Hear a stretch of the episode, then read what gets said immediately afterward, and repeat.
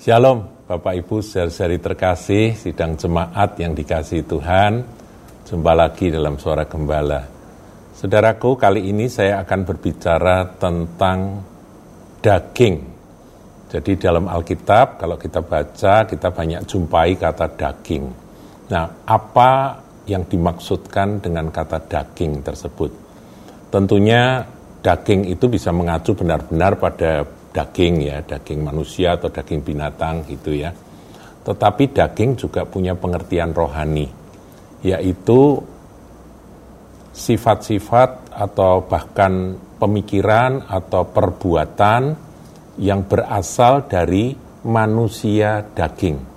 Nah, jadi kita nanti akan belajar, saudaraku ya, bahwa daging itu bukan melulu hal-hal yang sifatnya jasmania, ya jadi bukan bukan yang bendawi tapi yang sesuatu yang berupa sifat pikiran bahkan eh, apa motivasi dan sebagainya itu semua ada yang berasal dari daging.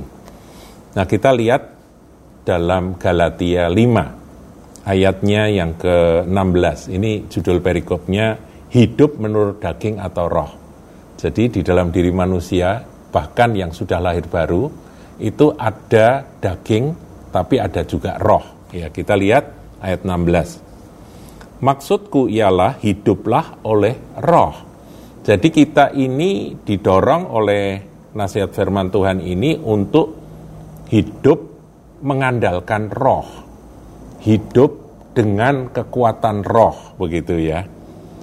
Maka kamu tidak akan menuruti keinginan daging jadi satu-satunya yang bisa membuat kita sebagai anak Tuhan itu tidak menuruti keinginan daging, caranya cuma satu, yaitu hidup oleh roh. Jadi benar-benar e, bergantung pada roh. Nah Tuhan mengaruniakan roh kudus pada kita, dan itulah yang me me menjadikan kita ini manusia rohani di dalam diri kita ini ada manusia rohani. Jadi manusia yang dipimpin oleh roh, itu namanya manusia rohani. Tapi manusia daging itu adalah suatu fakta yang tidak bisa dihindari. Nanti kita akan belajar bagaimana kita ini kok bisa disebut manusia daging, ya saudaraku ya. Mengapa kok kita ini juga manusia daging? Nah, ketika kita mengalami kelahiran baru bukan berarti manusia daging itu lenyap, tidak, saudaraku, masih ada. Jadi ada dua manusia dalam diri kita ya.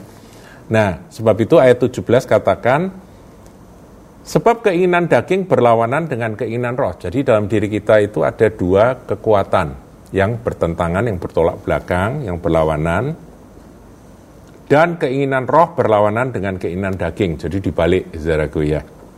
Dua-duanya kontra bertolak belakang. Karena keduanya bertentangan, sehingga kamu setiap kali tidak melakukan apa yang kamu kehendaki.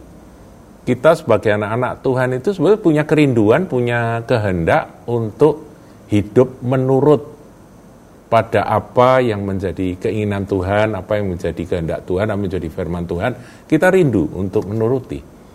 Tapi karena ada daging, ada manusia daging, manusia lama ini, maka kita setiap kali melakukan hal-hal yang ya bodoh atau tolol atau uh, sesuatu yang sebetulnya bukan itu yang aku mau lakukan. Tapi ternyata tanpa sadar ya melakukan hal-hal seperti itu. Demikian ya.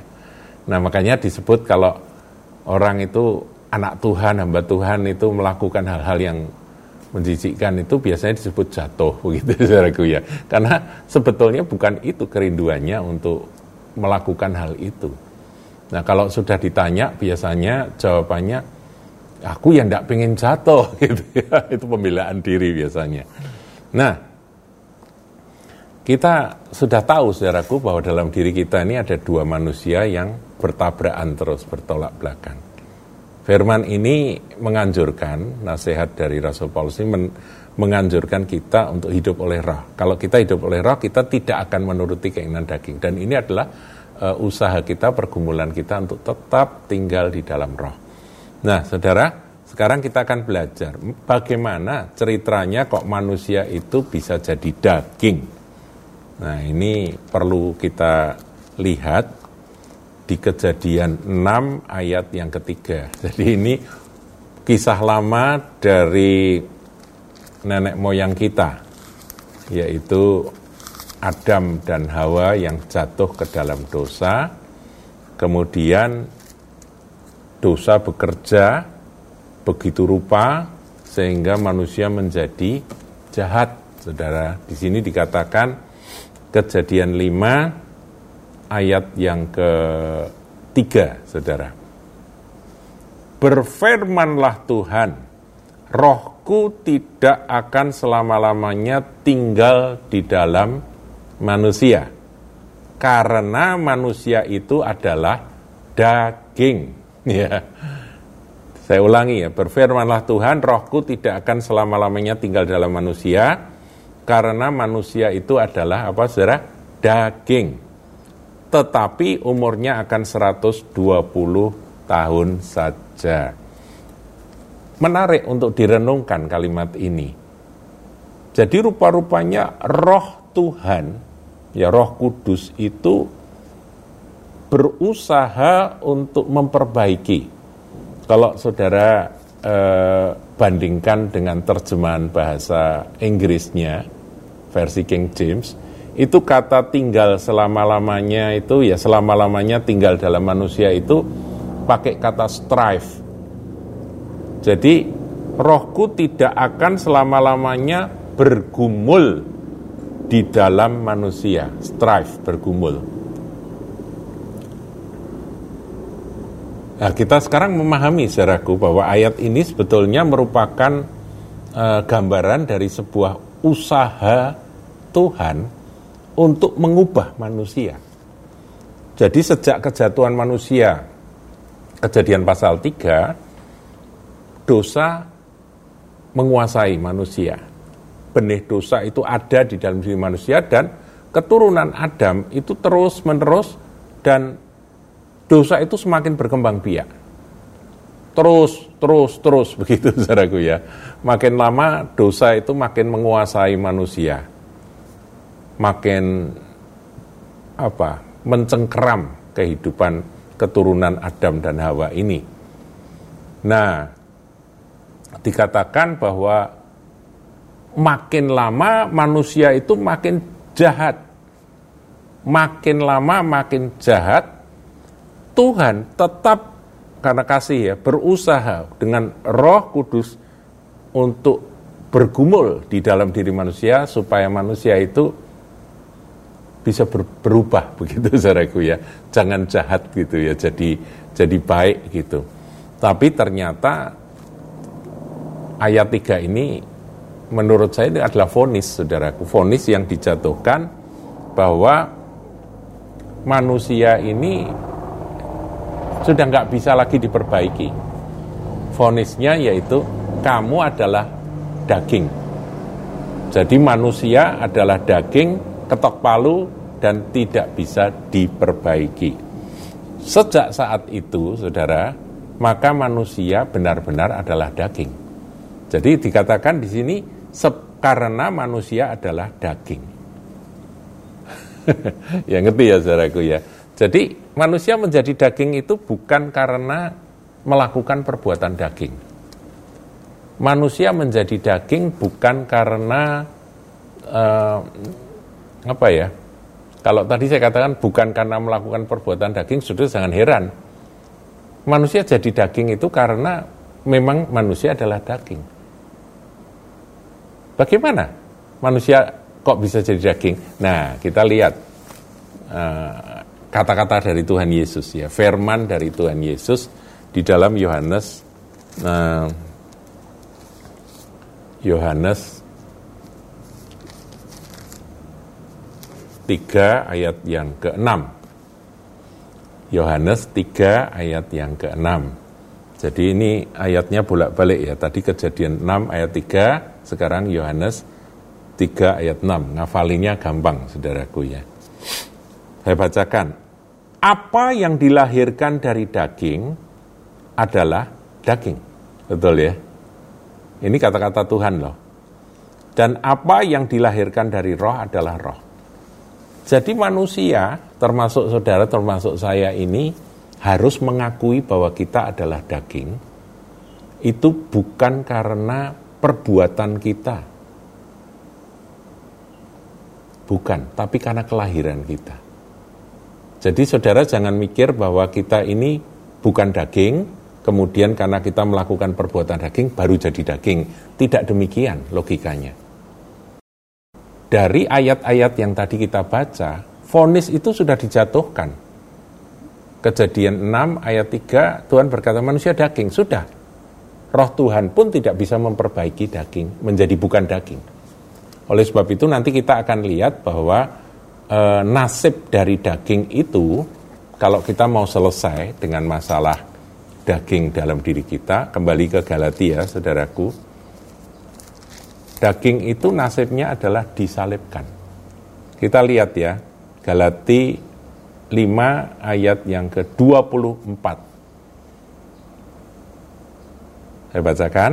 Barang siapa menjadi milik Kristus Yesus, saudara dan saya kan milik Kristus Yesus ia telah menyalibkan daging dengan segala hawa nafsu dan keinginannya. Jadi kita harus menyadari bahwa daging ini nggak bisa diperbaiki. Dalam diri kita ada dua manusia, yang satu manusia lama yaitu daging, dan satu manusia baru. Kalau manusia lama ini nggak bisa diperbaiki lagi. Nah, terkecohnya banyak orang Kristen adalah berusaha memperbaiki manusia lama. Pertama, kita harus mengakui dulu bahwa aku lahir dari orang tuaku, orang tuaku lahir dari nenek, ya nenek kakek, dari buyut dan seterusnya kalau diurutkan, ya fonisnya Tuhan sudah dijatuhkan di nenek moyang dulu daging, ya berarti yang lahir dari daging adalah daging. Ya saya kasih ilustrasi yang lebih lebih apa mudah difahami saudaraku. Seekor monyet itu menjadi monyet karena apa, saudara? Karena lahir dari induk monyet, ngerti ya?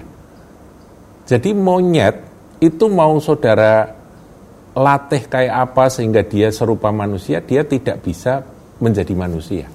Mirip manusia bisa.